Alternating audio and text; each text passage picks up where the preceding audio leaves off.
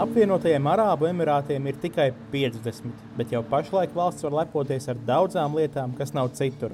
Augstākā ēka, lielākā lielizmēra lidmašīnu flote un pasaules mēroga kultūras un biznesa izstāde, kas pirmo reizi notiek kādā no tuvo austrumu valstīm. Šis būs stāsts par pasākumu, kur atklāšana tika pārcelta par gadu, un kas gluži tāpat kā valsts tapa vietā, kur bija tikai tūkstnesis kopīgi apvienojot idejas un redzējumu par nākotni.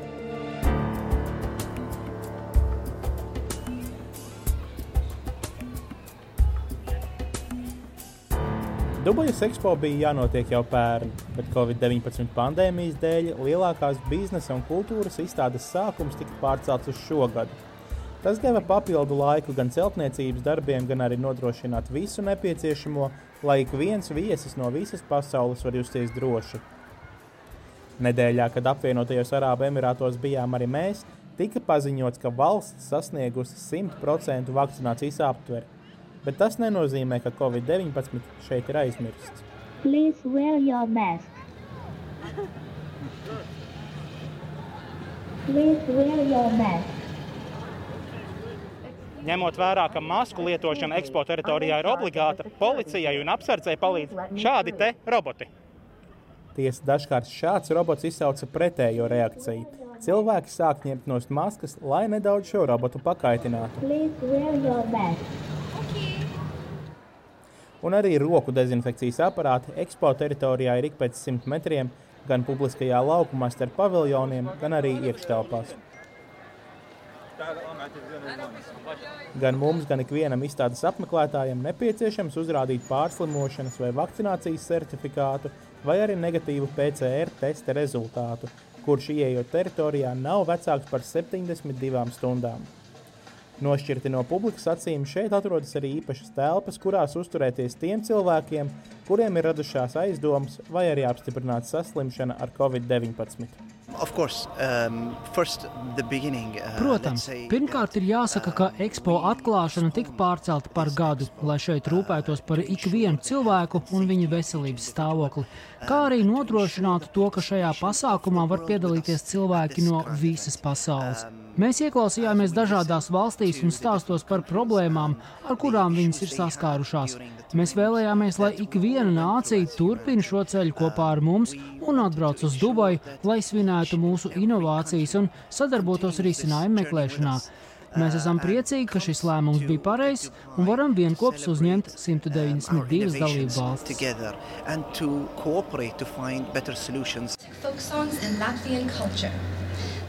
Covid-19 protokols šeit, ņemot vērā gan viesu, kas ieradušies no visas pasaules, gan arī dažādu valstu līderu, kas ieradušies attiecīgi uz savas valsts nacionālās dienas svinībām, šeit tiek rūpīgi ievērots. Piemēram, jau pieminētās maskas, kuras var noņemt tikai lai pāēstu vai padzertos, kā arī iemūžinātu sevi pie kāda no krāšņiem paviljoniem, par kuriem pastāstīsim jau pēc īsa brīža. Bet, ja mēs turpinām par Covid-19 situāciju, tad šī Persijas līča valsts, kā pirmā sasniedzot 100% vakcinācijas aptveri, ir kā vēl viens iedrošinājums tam, ka arī Covid-19 laikā ir iespējams sarīkot šādu globālu pasākumu. Uh, mēs esam priecīgi, ka pasaule ir parādījusi savu uzticēšanos Dubajai, lai mēs visi kopā varētu izveidot šādu globālu pasākumu, un arī šajā grūtajā laikā varētu visi būt kopā. Un, kā jau minēju, šeit ir dalībnieki no 192 valstīm, bet pāri tam pirmajos mēnešos apmeklētāji ir bijuši no 185 valstīm. Tas parāda uzticēšanos mūsu veselības sistēmas ieteikumiem, un tas parāda arī uzticību ekspo vēstījumā - savienot pasauli, lai radītu kaut ko skaistu mums visiem, neatkarīgi no tautības un etniskās piedarības.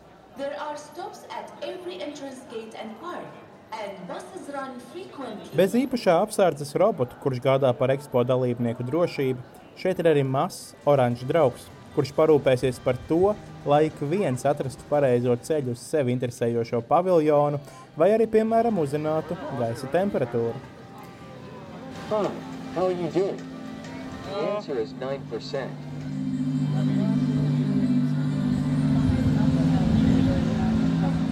Neskatoties uz to, ka 438 hektārus lielā ekspo teritorija radīta atņemot daļu tūkstneša, Ekspo sevi piesaka kā ļoti ilgspējīgu projektu, jo pēc nākamā gada 31. marta, kad Expo noslēgsies, šī vieta tiks pārsaukta par 2020. apgabalu. Jauns Dubajas dzīvojamais rajons, kurā fokus tiks likts gan uz inovāciju radīšanu un ieviešanu, gan uz atjaunojamajiem resursiem.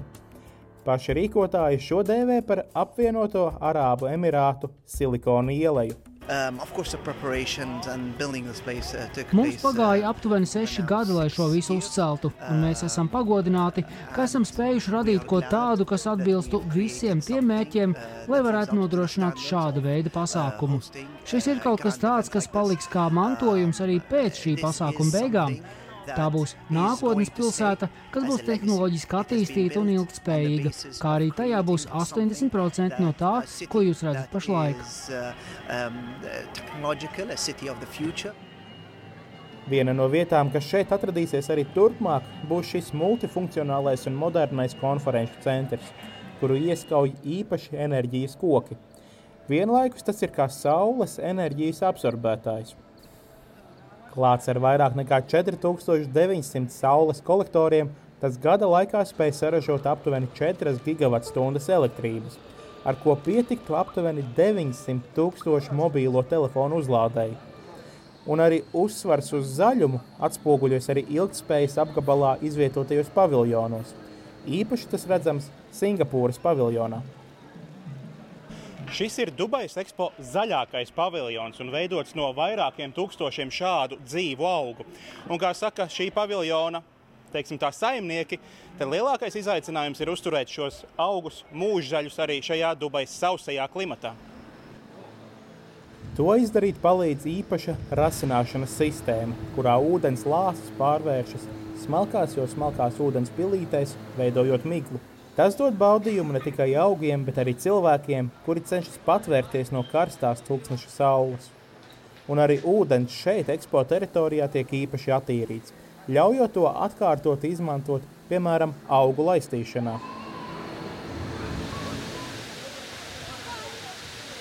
Izstāde ir sadalīta trīs lielos blokos. Jau pieminētais ilgspējas apgabals, un tāpat šeit ir iespēju un mobilitātes apgabali kā arī teritorijā ir iespējams atrast divas mazākas paviljonu grupas, kurās valstis nekoncentrējas uz konkrētu virzienu, bet gan parāda sevi un savus sasniegumus. Baltijas valstu paviljoni katrs izvietoti savā apgabalā. Igaunija atrodas mobilitātes, Lietuva ilgspējas, bet Latvijas paviljons atrodas iespēju apgabalā.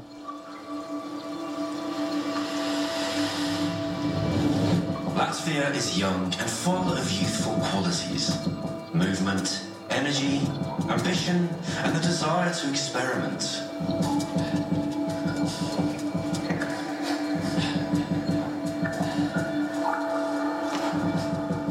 Bet, piemēram, Amerikas Savienoto Valstu paviljons atrodas vienā no mazākajiem reģioniem. Šīs valsts mājvietu var redzēt no attāluma, pateicoties kompānijas SpaceX nesēja raķetes prototipam, Tiesa, šī raķete kosmosā nekad nelidos, bet atsevišķas tās daļas var tikt izmantotas šādam mērķim. Šeit ik vienam ir iespēja iepazīties ar šīs valsts jaunāko laiku sasniegumiem, kā arī pieskarties gabaliņam no mēnesis.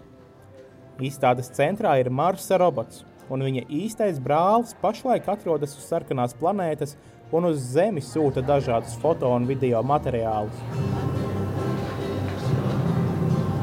Nedaudz tālāk atrodas Ķīnas paviljons, kurā ik viens var nedaudz ielūkoties tajā, kāda mūsu ikdiena varētu izskatīties, ja tajā ar vien lielāku lomu ieņemtu viedās tehnoloģijas.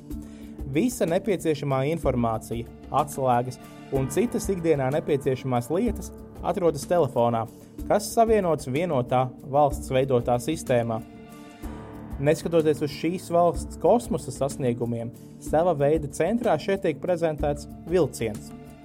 Vilciens, kas spēj sasniegt vairāk nekā 300 km/h lielu ātrumu, un elektriskā automašīna, kuru pilnībā vada mākslīgais intelekts.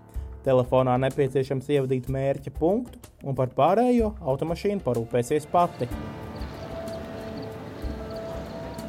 Atgriežoties pie izstādes viena no vadmotīviem, ilgspējas Tad ir jāpiemina, ka saules kolektori ir izvietoti te uz visām šeit redzamajām ēkām, un naktīs to absorbētā enerģija palīdz izstādē iegūt košus un mirdzošus toņus.